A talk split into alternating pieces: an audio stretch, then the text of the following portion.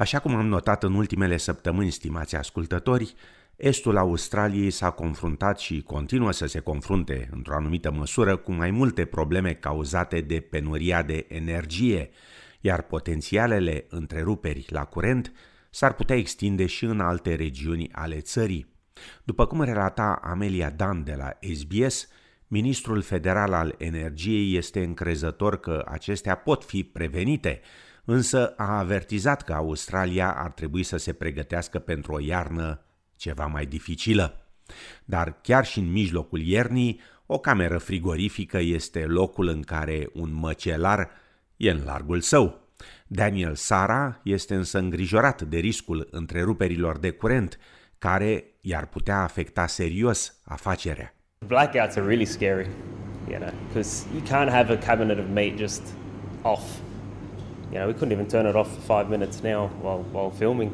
So imagine a few hours, that'll just wipe it out completely. Afirma domnul Sara.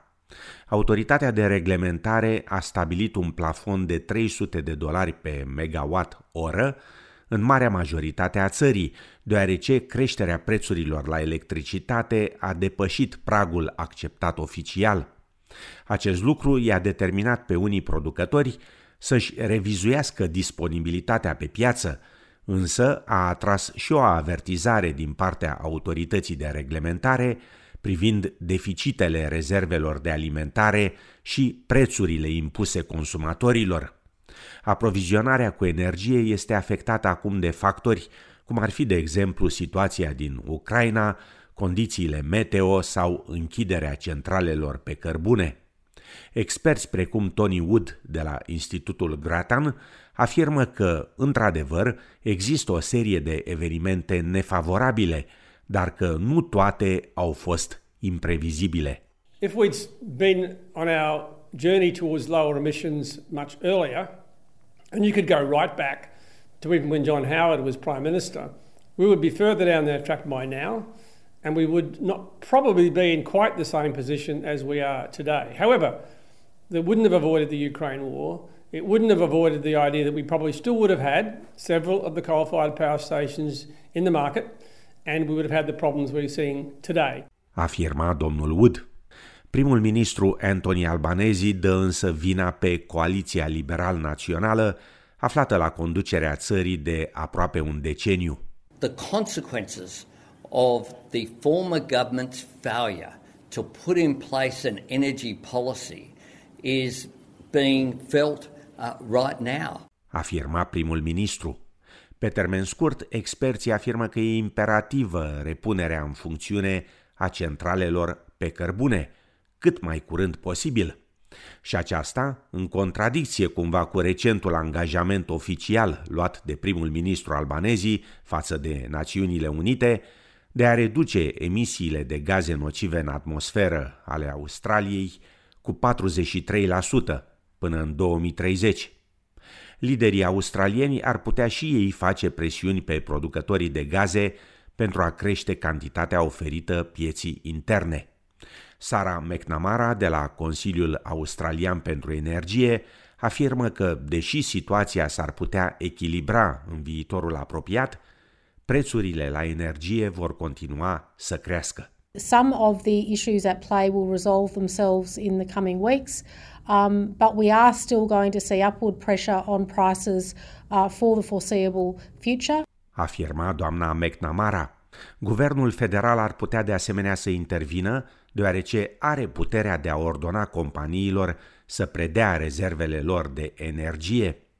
Laburiștii contemplează un astfel de scenariu, dar, conform prevederilor existente, orice modificare ar fi amânată până în luna ianuarie și aceasta îl determină pe Dan Tien din opoziție să pună la îndoială decizia de a suspenda ședințele parlamentare pentru încă șase săptămâni. This is the type of thing and the type of questions that we should be able to put to the government when the parliament's sitting, but we won't be able to do it until the end of July. Why? Afirma domnul Tian. În replică, ministrul federal al energiei, Chris Bowen, afirmă că guvernul nu va reacționa instantaneu fără o analiză amănunțită a situației. One thing this government won't do is engage in knee-jerk ad hoc reactions. That's what the last government did. Situation remains tight, but also remains under very active management. Afirma domnul Bowen. Autoritatea de reglementare din Australia a preluat controlul asupra pieței de energie prin suspendarea tranzacționării acesteia până la o nouă notificare. Aceasta este cea mai recentă încercare a operatorului australian al pieței energetice, prescurtat AEMO, de a se asigura că este introdusă suficientă energie în rețeaua națională pentru o aprovizionare fiabilă a populației. De notat că unele companii și-au retras oferta de comercializare a energiei datorită plafonurilor de preț impuse de AEMO. Ministrul Energiei, Chris Bowen, afirmă însă că autoritatea de reglementare va face tot ceea ce este necesar pentru a se asigura că există destule surse de alimentare și destulă energie pe piața internă. I've made clear to AEMO that the government supports any action they choose to take to effectively manage the situation uh, in the best interests of Australian consumers, whether they be big industrial consumers or residential consumers. AEMO, as the market operator, has this government's full support. They continue to actively consider their options and they will make further announcements uh, relating to options that they may need to, may, may need to undertake to, to ensure the continued efficient operation of the national energy market. Afirma ministrul energiei Chris Bowen. Între timp, în urma unei îmbunătățiri a condițiilor energetice, operatorul australian al pieței de energie AEMO a început abordarea în etape a măsurilor de revenire a pieței la normal.